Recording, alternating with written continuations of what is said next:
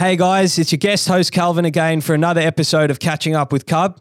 Uh, today I'm here with Mike Burford, who is the founder of Urban Pulse, which is a general engineering company. Mike is also the founder of a holdings and management company with holdings in the hospitality industry, fitness, construction, online, and more.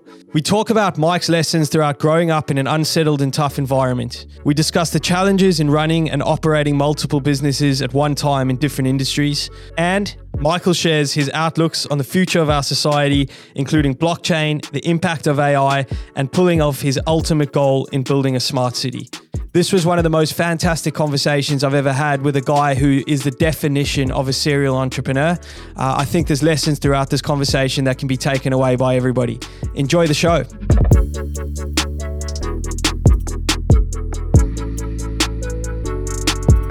All right, Mike, how you doing?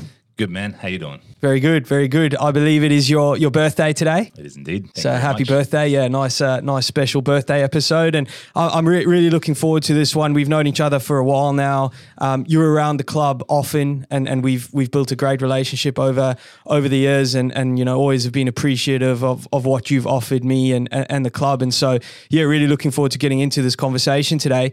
Um, there's a lot of for us to go into, um, but I think where I'd like to start was how did you grow up?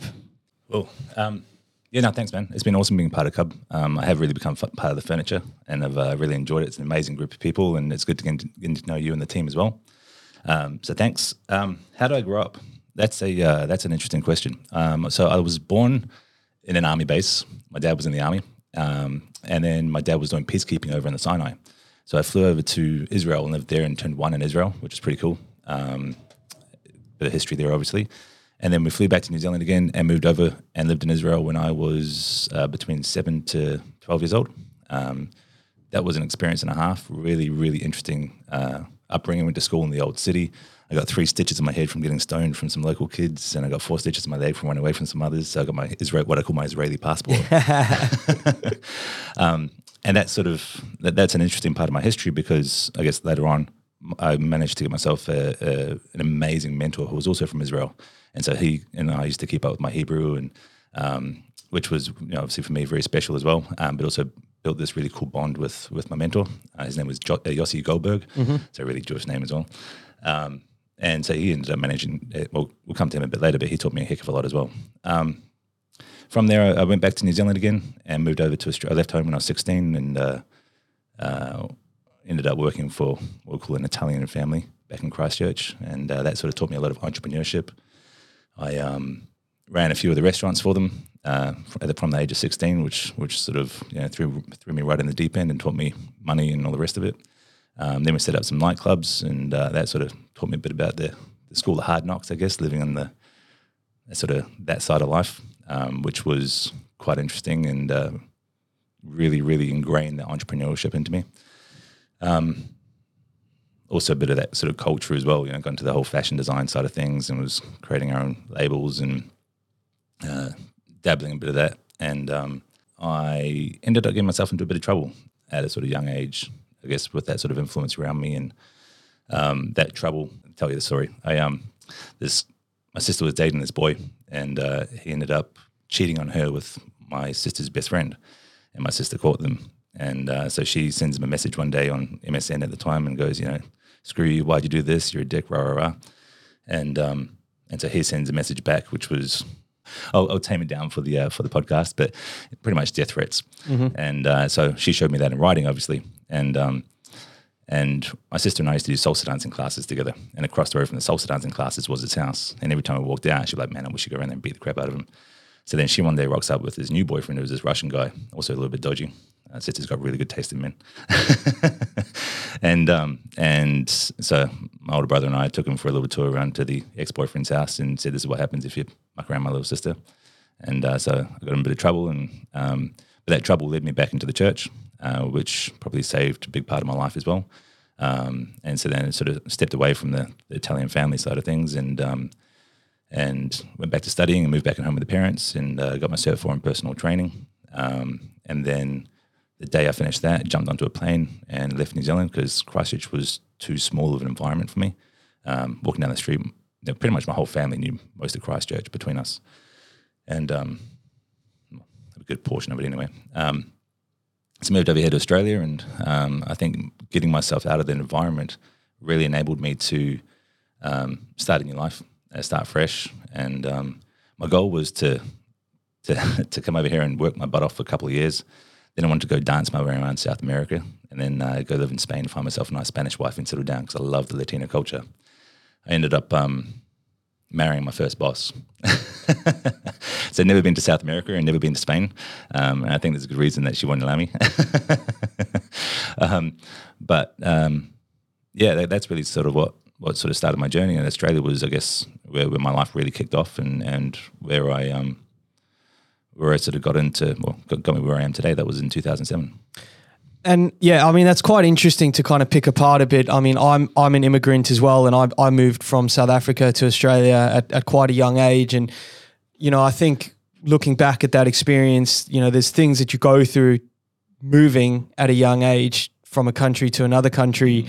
um, that really kind of cultivates you know a lot of who you become how do you think that those those early years kind of moving to you know different cultures and and, and going through what you kind of went through um, I- impacted kind of who you are today it's a huge huge part um, of i guess uh, appreciating where you are and where you've come from and and different cultures and, and learning that respect for the different cultures and realizing that you know just because people look or act different than you doesn't make them different because we're also different in their culture too. Um, so it gives you that really good sort of holistic um, perception of, of people and who they are, and, and you know everyone's got a story. Um, that's a really big sort of lesson that I've I've really tried to teach my goddaughter and and, and sort of people that it's um, mentor is everyone's got a story, you know the reason why you are who you are is because of you know your upbringing and, and the culture that you've come from and, and the sort of lessons that you've been through. And me and my school hard knocks, you know, that sort of taught me a lot about who I am and all the rest of it too. Um, but you know, don't judge a book by its cover because you never know what's really happening behind the scenes. Yeah, no, I 100% agree. And I often think to myself that, you know, I've always felt like the thing that I'm best at is is relationships and people. And I think those kinds of experience those kinds of experiences are what cultivates mm. that because you're kind of forced to do to do that thing. Um, you obviously got into business pretty early on. You know, uh, you know, I'll let you kind of speak on on on how old you were when you started your business. But what was the first business that you actually, you know, the first real business that you created? The first legitimate business I got into was uh, it's called Oz the Laps, and uh, it still runs today. Um, set that up in um, when I was 22 years old, um, and how I got into that was um, my girlfriend, now wife. Um, her, I came and stayed with the family for a little bit, and uh, her dad was doing building inspections, and so I'd look at him and say, "Hey, like you work from home, you work the hours that you want to work, you live a really good lifestyle, you make a good amount of money. How do I do what you're doing? And um, and so he goes, well, first you need to know what you're talking about. So I came back like a couple of days later and said, how about this course over here? And he goes, looks at me and sort of laughs and goes, yeah, sure, that will get you that. So I went off and studied that part time through TAFE um, while I was working in uh, hospitality, and um, got my cert 4 in building construction, and then came back and said, now what? And he goes, well, now you start your own business. I'm like, all right, sweet. So I came back with a name and came back with you know logos and all the rest of it. Put it past him. He's like, yep, yep, yep. And uh, and he sort of semi-retired and sort of said, "Look, you know, the jobs that I don't want, I'll give to you, and you can take them on." And then we started um, doing a couple of joint venture stuff together as well, and and sort of uh, working on a few projects like we did the um, Coffs Harbour Coffs Harbour by, uh, bypass, and um, and a few sort of big infrastructure projects like that, which sort of really got me started. Um, I kicked off the business with uh, a five thousand dollar loan and uh, and borrowed his camera and um, and bought a two and a half thousand dollar Toyota Corolla and was driving around with my little camera, taking photos of buildings and all the rest of it, doing property condition reports, and, and um, really, really good money. So living out of their house, so I managed to save up a heap, and um, yeah, that was that was really interesting. Really, I guess, it sort of highlighted my young entrepreneurship. Um, you know, and sort of what drives people is I never forget the day where I was sitting on the couch um, at my auntie's place and talking to my grandfather, who I highly respected in business. Um, and my auntie who was you know, living the high life. She had a really good lifestyle. And uh, I said to them, I want to be financially retired by the age of 25. And they both laughed at me. And that really pissed me off that they laughed at me. And so that was a real big driver for me. Just, it's just a small little subtle thing, but for me, I was like, you know, you're a couple of people I respect, and you're just sort of whatever. So for me, that was a that was an interesting little driver that sort of uh, took along with me, and um, and don't think it was 25. I think it was about 26, 27 when I was sort of financially retired. I was like, you know what, I'm living the dream. This is awesome. Yeah, it's interesting that that that chip on the shoulder. You know, I've had simi- similar experiences in the past where, you know, going growing up in high school, I was never touted as someone to to to do anything in life. Really, like school wasn't wasn't a thing for me, and uh, yeah, the the the the skill set that I had at that time. It wasn't obviously translated into anything successful, and I remember having conversations with with family and friends, you know, when I was younger, and my brother and sister both very good academically, cousins very good academically, and they were always touted as the ones you know who were going to be successful. And and Calvin was kind of the. Uh, the, the, the drop kick of the family for a little while, and yeah, I, I, I totally resonate. I think that that chip on the shoulder, Yeah. you know, it, it brings a lot of mo- motivation amongst a lot of other things. Um, you know, you've started this business at 22. Obviously, it's kind of growing over time. I know, I know that you, you know, you mentioned now that you were kind of financially free and and and and almost retired. You know, by the age of 26, 27. Take us through that journey. You know, what did that period of time look like, and how did you get to that point at such a young age? obviously a lot of lot of hard work. Um, so on one of the joint ventures we did the um, uh, with my father-in-law, we did the uh, Gold Coast Light Rail project, um, which almost actually sent us bust because they refused to pay, which was a lot of fun. Um, so that also taught us a lot. But my, my father-in-law made sure that I, I got paid out of the job because he was the one that took the contract on, um, and um, so having that sort of lump sum cash come through and sort of set us up quite quite nicely. I then uh, and, and part of that project, I ended up hiring some freelancers um, to, to help with with uh, the building inspection side of things. So what happened was, I'd go out, I'd do all the building inspections. I hired a girl from America who applied for the job at eight dollars an hour to type my reports um, through one of those freelance websites. So what happened was, my hourly rate on site, which usually would encompass my hourly rate back in the office typing out the reports, um, I'd outsource for eight dollars an hour and then double my income uh, on my my hourly rate on site, and um, and then I that ended up working really well. And so I told her to hire her own team of report writers, and so she did that because we got a lot busier. And I then got uh, Joni, her name was uh, Joni, to then take on all my emails, my bookings, and my phone calls using VoIP and all the rest of it. So then she'd do that, and then she'd have the report writers writing the reports for me. And so all I had to do was just go out to site, do the inspections, and then send it off to her. And then, um, because I'd, I'd dictate the audio and take the photos, and then she'd compile them all together. Um, and then I ended up hiring some engineers, which I didn't back, um, on that one. When I was 22, I set up Oz Labs. When I was 23, I set up GMB Structural with a business partner who was a structural engineer. Um, that business partnership fell through because of personality clash sort of thing. Really nice guy, but just doing business was a bit rough. Um, so I ended up giving him the business and said, look, you know, you got a family on the way, you got a house and all the rest of it. I'm pretty free. You take the business, you take that engineer, I'll take this engineer, and we'll just go our own ways. So I set up Australian engineering specialists. So I had some engineers that worked for me, and so then that, they would go out and do the building inspections, send it off to the girls in America, and then they'd write up the reports and then send it off to the clients and do my invoicing and all the rest of it. So that enabled me to have all the time in the world. So by the age of 29, I ended up, um, quotation marks, retiring because I didn't actually have to work anymore and I was making decent money. So then that was an interesting journey at 29 years old, you know, sort of not having anything to actually get out of bed for in the morning is definitely not somebody anybody should do no matter how old you are, um, especially when you've got a mindset like, you know, mine at such a young age as well. So my wife and I ended up um, going off and do a bit of traveling and um, did my 30th over in Vegas and I got fat and turned into a bit of an alcoholic and thought, you know what, this is really bad. So once we got back to uh, Sydney again, my wife and I went out for dinner and I remember sort of sitting there going, so look, we've got all this money, what are we going to do with it? Should we just reinvest it back into the business and carry on working? And she looks at me and goes, you need something to do. So I was like, all right, sweet. So I ended up investing in a, a CEO um, who then came on and did some coaching sessions together, and he sort of helped build out this massive plan of, uh, I guess, a sort of circular economy for the property game. So we integrated town planning into it. Uh, We're looking again into the whole real estate side of things too, because he was a, uh, he used to be a, a global CEO of a, real estate company, um, and so looking to get into the whole rental properties and all the rest.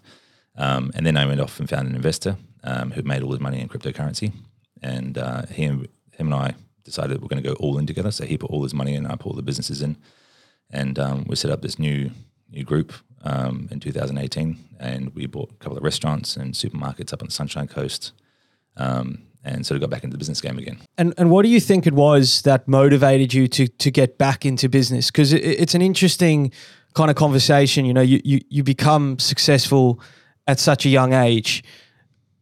You you got to think to yourself, you know, what what are the motivators as to why I'm doing what I'm doing? You know, is is it just financial? Obviously, in your case, it wasn't because you had to. You know, you you obviously found yourself in quite a dark place you had to get back into business to then continue to drive forward. What, what do you think the motivator was at that time to, to jump back into things? Um, the word that I live by is impact. I want to create as much impact as possible um, in my lifetime for what I can, uh, for my, I guess, community. Uh, so I got a little tagline. It's it's um, reimagining the way we think and live through inspired communities. So um, the original process came through you know, building inspections, structural engineering, doing the real estate side of things, getting into development. Um, I call him a Gold Coast dad. He's got a hotel furniture fit out company, so we manufactures furniture. So I wanted to get into um, property development integrated with um, a charity that I've, I've established called Battlegrounds, and we're looking to do sort of halfway houses for people who are suffering domestic violence we had sort of the cafes downstairs that would have um, counselors working at the cafes so that you can, instead of being going to a therapy room, you can actually go hang out at the cafe and chat to somebody who's a qualified therapist. And if you need to, you've got therapy rooms out the back and that sort of thing. So there's this massive sort of vision for as much impact as we can create through this whole process um, of, of integrating all these vertically integrated companies. Um, things didn't work out exactly like that. That was the vision. Uh, we ended up because my business partner is based on the Sunshine Coast. I'm based down here in Sydney. There's a bit of a disconnect in there, and he had these visions that he wanted to do, and obviously he put in a lot of money. So we bought supermarkets and restaurants um, uh, up in the Sunshine Coast, which then sort of twisted to how can we integrate these into uh, my sort of vision of these inspired communities, which turned into this whole smart city concept. Um, that took a very interesting turn and ended up um, discussion. I've got heads of agreements in place with a, with a space rocket company over in America who has engaged us or my company Urban Pulse to uh, build out all their space rocket platforms. Um, and this was pre-COVID. A whole lot of chaos happened between now and then, obviously. Um, so that really kicked us off into this smart city game where I then met this architect who provided me with these amazing plans and concepts for smart cities, which we then put together. Um, and it really integrates that whole circular economy. So uh, all your, your water, your sewage, your solar, your energy, and all the rest of it is all um, uh, creates a circular economy where everything's sort of recycled and, and uh, comes back over top of each other. So it's it's a real uh, um, eco-friendly, sustainable living way of life. Uh, all built in sort of circles. So you get your city centre in the middle, then you have your industrial and your commercial and your residential on the outside next to the parklands, and that gives you the fresh air. So all the all the um, uh, city life is all in the middle. So, but then you've got the fresh country air on the outside as well. Um, all connected by high speed rail underground. Um, so you don't really need cars. Get around with cars if you want them, but you don't need to because you've got the high speed rail that connects everything together. Um, kind of like that sort of 15 minute city thing, which is a frowned upon. I know by a lot of people um, thinking that we're sort of being imprisoned in this new system with uh, sort of what's coming out with these smart cities. But what I refer, what I phrase these as is freedom cities. I don't like the whole surveillance thing that's coming through with these smart cities that have been developed um, actually scares the crap out of me, which is a big sort of driver driving push behind these freedom cities that I wanted to create. Yeah, the sort of roadmap to this is is um, kicking off quite nicely if all goes to plan over the next five years. Um, but the first foot, the first seed in the ground is these smart farms. Um, so a smart farm on 30 acres can produce 11,000 kilos of food a day, but the waste from the farm turns into a biomass fuel, and the biomass fuel can then power 2,000 houses off the grid because um, it creates a biogas, and then that gas can then get turned into electricity, and the electricity of five megawatts per one farm um, can then power 2,000 houses, and that gives you cheap food from the farm, but also free electricity for all the houses or cheap electricity for the houses, depending how you want to do it. And then that's 2,000 houses, that's the village, go from the village to the towns, and then from the towns to the cities. My plan, obviously, in this whole part is just to build out the infrastructure, making it affordable, and then saying, hey, look, you know, we've got land here for a university tender on the university, you've got to fit into these guidelines. And then whoever's got the best designs and the best sustainability can come through and build a university there. So, you know, what you've explained sounds like a utopia, you know, to, to, to a degree. Um, undertaking a project like that is is massive. You know, I can imagine, you know, that's that's hundreds of millions, if not billions of dollars of of, of funding and and infrastructure and, and, and all that comes with that. How do you go about setting something like like that up logistically and financially you know? So in terms of the infrastructure that you're trying to build and in terms of gaining the funding to actually build something like that what does that even look like? Numerous ways. Um, my my direction is uh, starting small obviously. Um, so we've been um, on table and one of the negotiations we're in, in at the moment is uh, a block of land up in Brisbane. Um, that we're, we're in talks with it's 11 acres uh, 20 minutes from the airport and we're looking to build a small one there. So it's a proof of concept, um, and we'll use that small um, farm to produce uh, uh, produce for our supermarkets and our restaurants. Um, we'll also at the same time showing the proof of concept behind the biomass fuel that can then power um, whatever we want, whether it be AI, computational computer systems, or Bitcoin mining, or whatever you want. We can still use that fuel for multiple different purposes. Um, once you've got that proof of concept, then obviously buy a bigger block of land, do the big one, um, the first farm will be income generating, and that'll help fund the second one, but also get investors on board for the second one. The 30 acre farm is $50 million um, investment. Once you've got that, the whole idea behind the sort of community thing will be the tiny houses. And so you can get people to want tiny houses and we can help, you know, just like a caravan park style thing that produces proof of concept there. And then from there on, you get bigger investors on board because obviously you've got a proof of concept and uh, we can approach funds to help with that side of things, and that will just produce the idea behind that is to then produce a village. Um, but just obviously working way up slowly. I, I call this my my one thousand year plan. I, I, create this blueprint, and then I sort of inspire the ideas and show the sort of vision behind it, and then I don't think I'll ever see the end of it. But the concept is there, and this is something that's going to, as, as I said, you know, reimagine the way we think and live through inspired communities.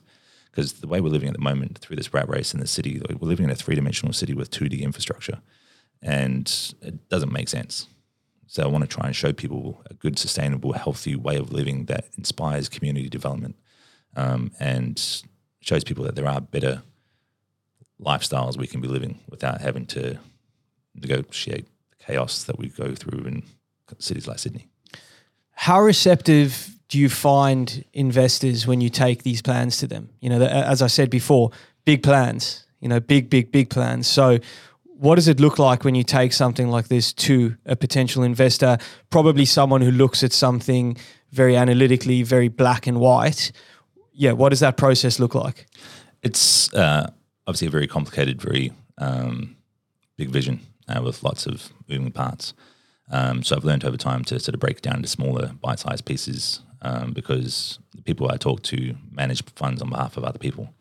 Um, I had a big cryptocurrency uh, blockchain um, aspect to this as well. And then you had a lot of funds that didn't touch cryptocurrency. Um, blockchain technology is a fantastic thing, but that's one aspect of this massive thing itself. Um, and so, talking to to investors about this is, and also got business coaches involved as well, and they sort of said, look, you know, bite-sized pieces. Talk to the valleys, those that are interested.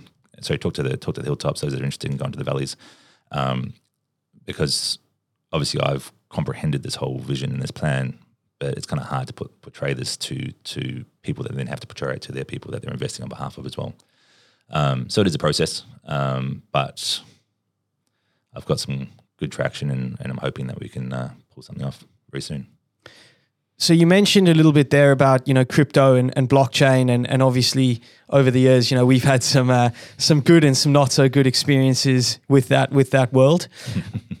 how, how do you how do you incorporate blockchain, or, or I guess even for, for people who are listening, speak about blockchain on a on a kind of base level, and then how you actually incorporate that into you know this eventual smart city. Mm. So I've been interested in this for a very long time. I was looking at uh, Bitcoin when it was eighty dollars, um, and I was creating my own uh, competitor to Bitcoin or the, the, crypto world back in uh, 2012, which is how I met my mentor Yossi. I was t- telling you about earlier on. I'll sort of I'll lead through on that story. So um, I went to my accountant, and this is back in the day, in a very big accounting firm, and uh, they had no idea what, what I was talking about. And uh, after I'd left, the accountant actually uh, told one of his mates, who then called me and says, "Hey, I want to meet you." I'm like, uh, "Who are you? And what's your intentions?" And he goes, "I want to hear about your crypto project, and uh, and if I like it, you know, I'll help you help you get some money for it." I was like, "Interesting. All right. How do I know who you are?" And he goes, "I'm the man with the black and white dog." Meet me at this cafe. I was like, okay. So then I walk up to the cafe and this this old this black and white dog walks past and I thought, oh, that's the probably the dog he's talking about. And then uh, this old man comes up and goes, "You must be Michael." And I said, "Yes." And he goes, "My name's Yossi." Sits down and then he introduced me to some um, big names that used to run multi-billion-dollar funds for for some very big tech companies, and um, and they sort of helped guide us through this whole process and played devil's advocate for about a six-month period, and then introduced us to, um, um, we'll just say, very big fast food uh, franchise owner uh, who was um, interested in investing into this. Our concept was it's called Adena, and Adena had, and this is in 2012. Adena had NFTs before NFTs were, were a big thing. Uh, we just thought, you know, if you got this infrastructure which is blockchain, and you have your token which is which is a called a car that drives along the blockchain. What can you put inside their car? So we thought about comic books, we thought about art, we thought about music because I'm a business partner at the time, very big into music. Um, and so we had this, we had the concept of NFTs through that. Um, and we had an e-commerce store. We had QR codes that you could have at the front of your um, fast food store that we're talking about this guy, and you can scan it and then send it money. And so they had that whole concept of transferring digital assets. That that whole project ended up falling to the wayside.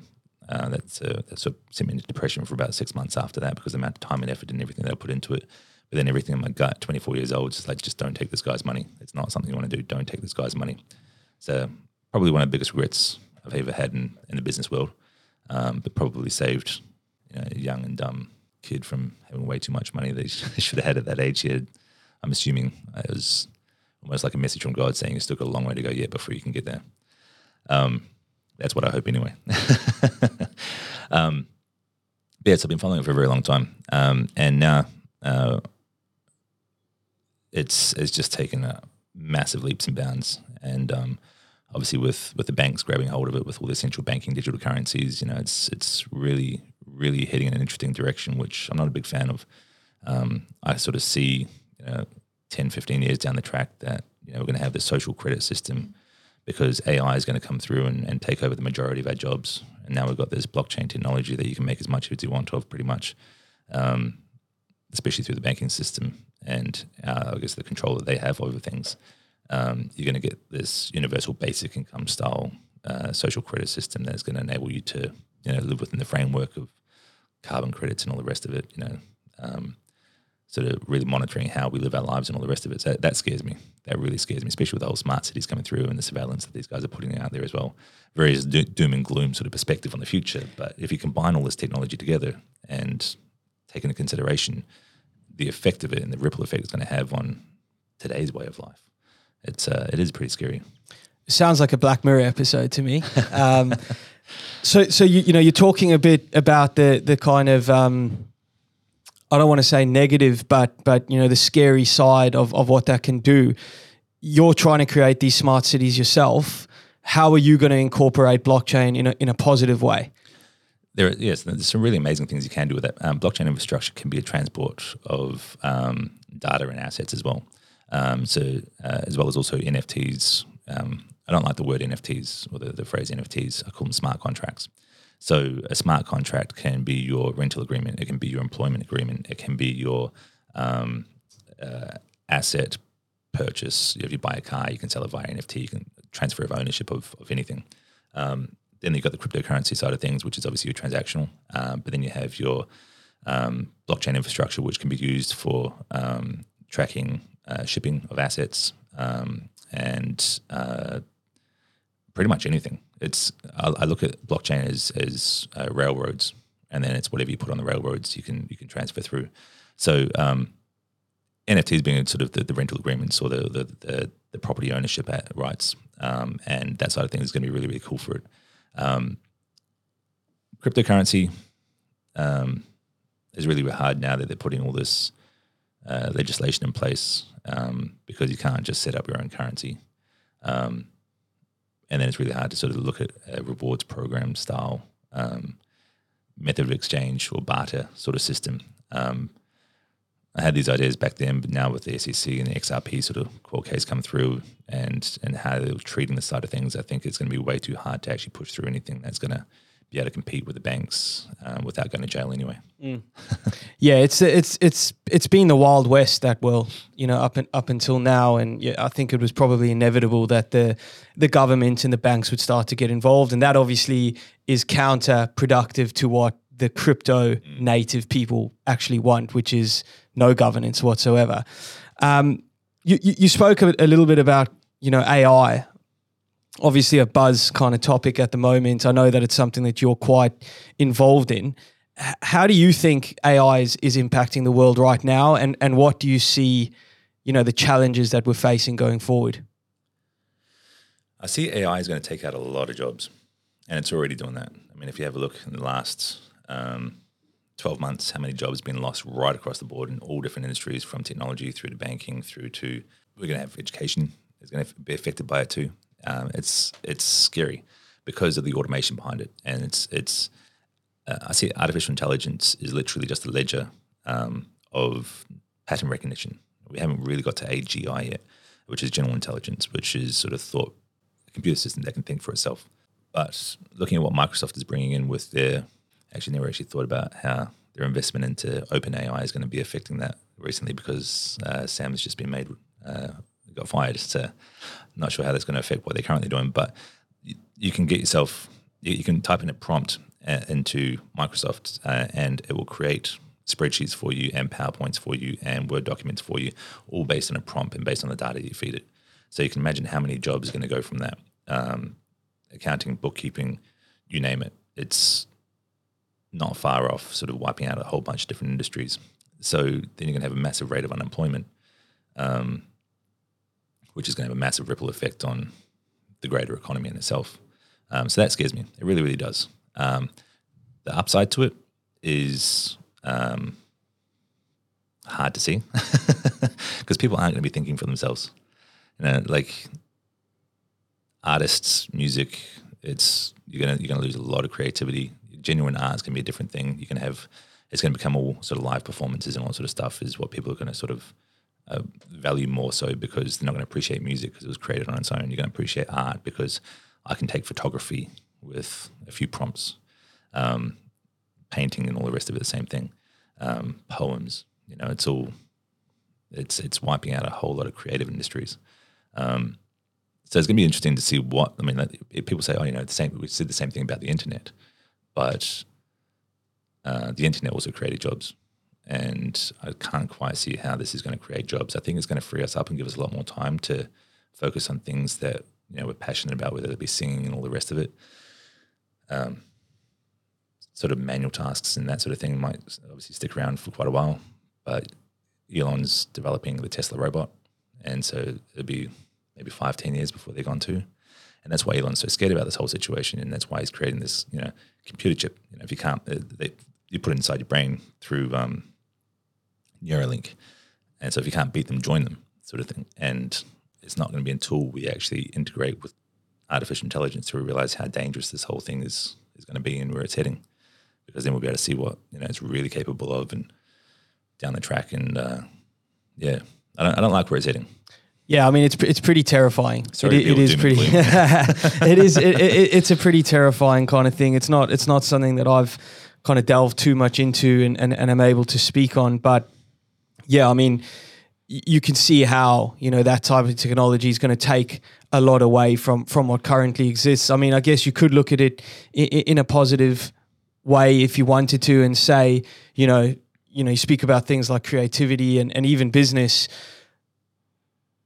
could there be a scenario where people find a way to leverage AI i- i- in a way that they are then creating, you know, in a different manner? The same way, you know, there's there's digital music or there's digital art and, and so on and so forth.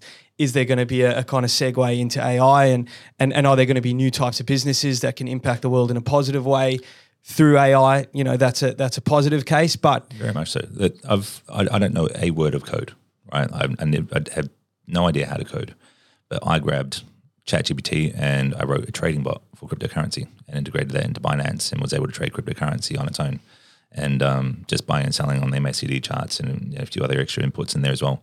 Um, but that took me three days to learn and to do, And I was just typing in prompts, this is what I want to do, and grab that code, stick it in, how do I stick this into a, a coding platform? And it told me which one to download and how to install it and all the things I needed. And so I just copy and paste the errors and it tell me how to fix the errors and I put that back in there again and create myself a trading bot in three days. So people like myself can then go on and create apps and we can create websites. And you know, you can now grab your phone and you can take a photo of a like this is the demonstration that the guys at OpenAI did. He drew a website and a few words on it and a few boxes, took a photo and said, turn this into an HTML website for me and printed out the code and he stuck that into a platform and made himself a website in seconds. Um, so now you're going to have all this skill set available to masses. And I guess it's up to how they use that to then create the good. But the only way to control this is to do what Elon Musk is proposing to do, and is, is to put a real big, strong governance board in place to make sure that AI can only go so far without it becoming too dangerous and, and wiping out the world as we know it. I guess from a from an employment perspective and the rest. Yeah, I think I think that governance has to has to happen. Um, you know, we've spoken a lot about, I guess, your your journey, and and you know, you're involved in a lot of stuff. You're involved in in a lot of big stuff, um, and I'm sure that comes with a lot of pressure and, a- and a lot of kind of stress. Wh- What are some of the biggest challenges that you've faced in your journey so far? Oh, where do we start? um, people, people are the biggest challenge, um, and the last, the last um, year has been a real tough one. Um, I've had some some uh, pretty rough situations where um, I've been let down um, by people that I I trusted, and obviously you know, ripple effect, perfect storm sort of situation where where you know post COVID and, and then all the rest of it sort of come through and created a scenario which became very difficult. And then I guess it's uh, the every person, as I said at the very start, has their own story, you know, and and you know, the reason why that stone is sitting over there is because it somehow got here from blah blah blah. blah. You know, it's got this this journey that sort of made it got it to that point. And so uh, when you're dealing with, you know, we had several hundred staff right across the group, and when you're dealing with that many people, you're dealing with a lot of scenarios and a lot of personal baggage, and um, that makes doing business very, very, very hard. Um, I had some really good people in place, but then I think they just got tired and um, dropped the ball, and the ripple effect of that, you know, really caused some catastrophic situations right across the group. Um, that's a big hard part of business, very hard part of business. So you know, having to then really shake up my life in order to help recover that situation has been a, a journey on its own, um, and devastating one at that. But at the same time, I mean, it's and I guess that's that's a real sort of mental battle that you know we all fo- face on our own. You know, we've, we put a lot of trust in people, but then at the same time, we've got our own stories, and then we've got to we've got to stand up and be responsible for our own um, actions as well, and and do what we have to do in order to you know, keep, um, I guess, ourselves sane, so that we can manage everybody else. I mean, when you've got 200 staff, you- you're providing for 200 families, and uh, and that's a massive burden on on someone's shoulders because if I say, you know what, stuff this, I'm going to sell clothes, whatever it might be, there's that many people without a job. Um, and that's not something I take lightly as well. And it's, yeah, challenging. Yeah, I think I think that's that's without a doubt one of the the hardest parts of of being a leader in general. You know, whether it's big scale or small scale, it's it's it's having to show up every day and, and regardless of what you're dealing with and what you're going through in your own life, it's still showing up, you know, with a smile on your face, being there for your team, knowing that, you know, you're the rock, you're the support and kind of internalizing that and, and absorbing all the pressure at the top so that it doesn't go onto your team.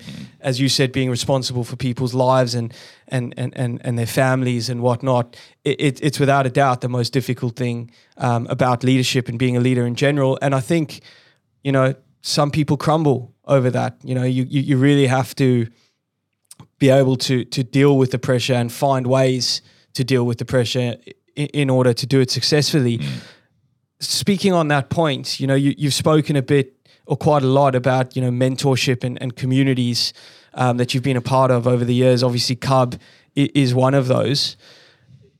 Talk me through a bit of the, you know, the, the, the mentorship experience that you've had and, and how important that's been throughout your journey.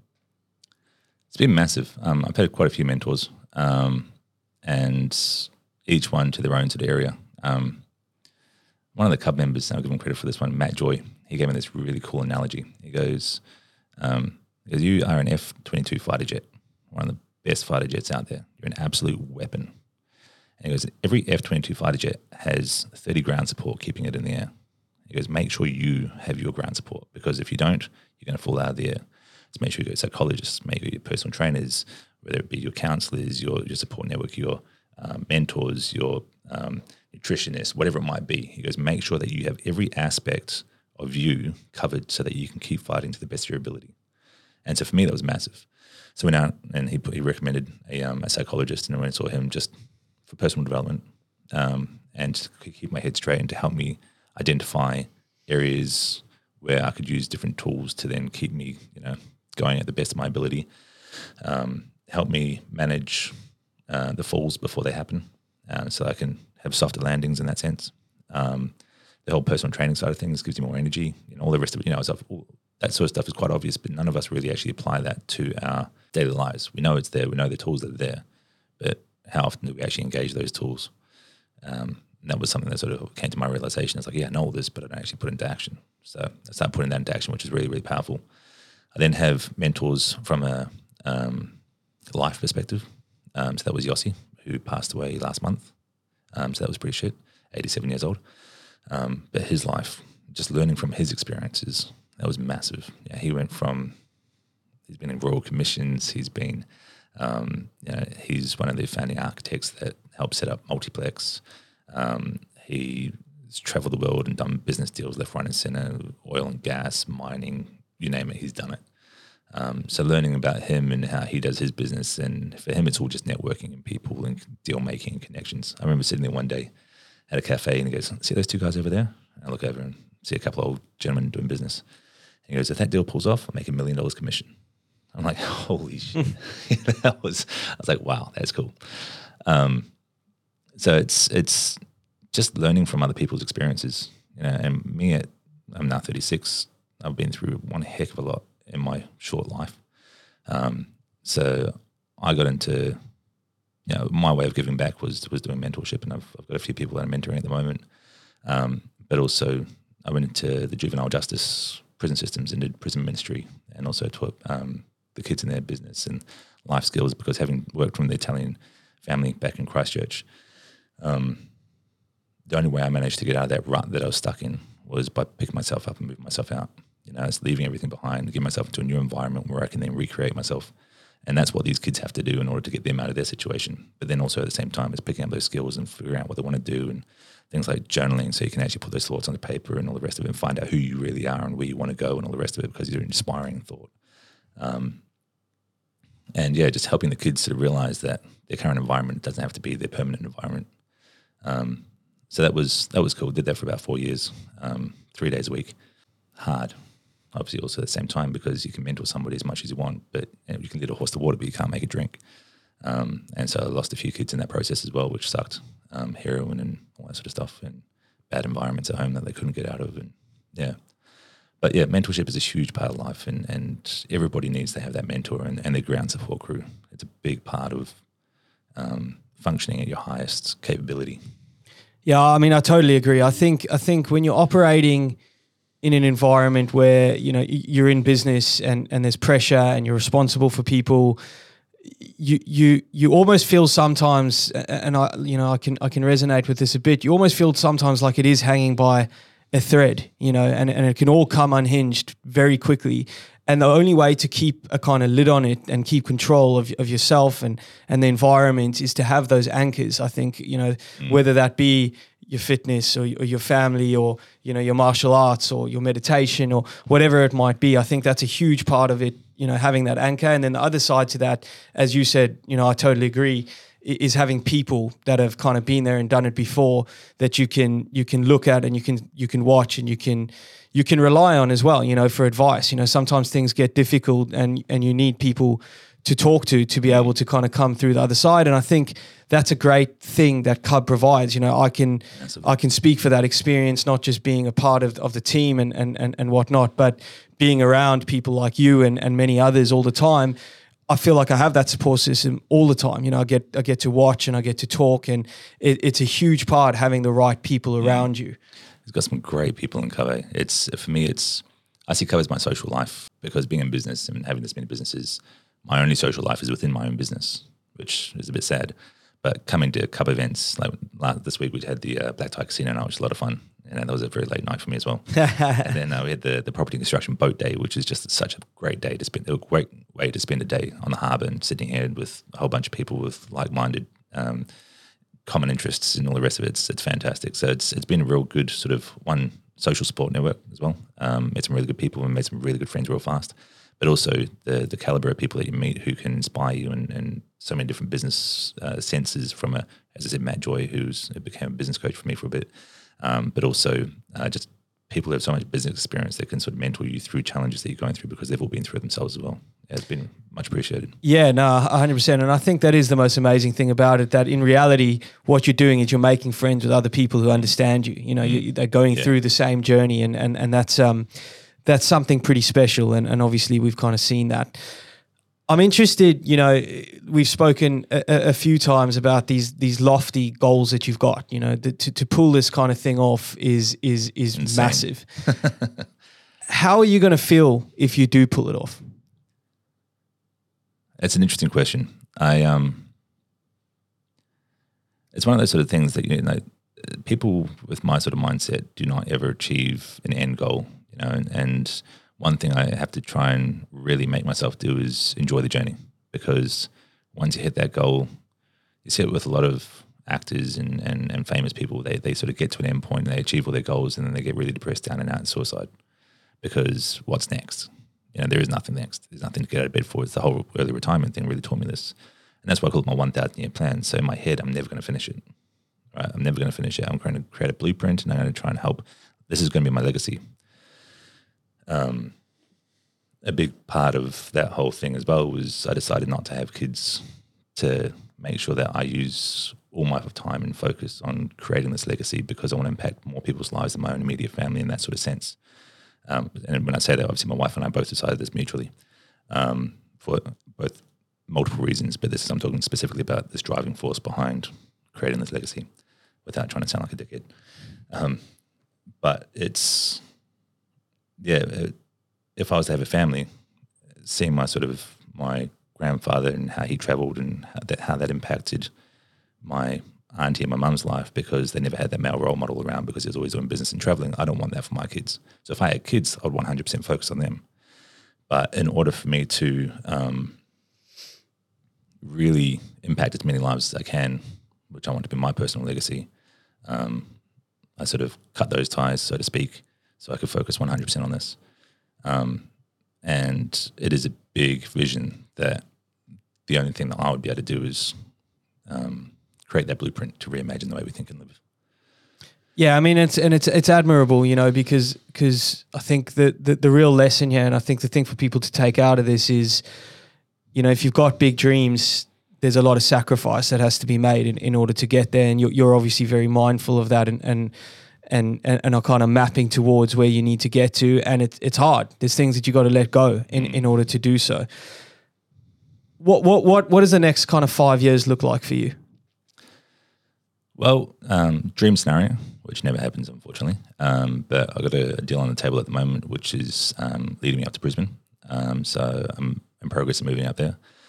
Um, if I can pull this this opportunity off, then we're going to create a really cool community inspired centre, um, garden centre, restaurants, night markets, um, shared workspace, um, drive through coffee shop uh, on 15,500 square metres in Brisbane. Um, so hopefully we can pull that off.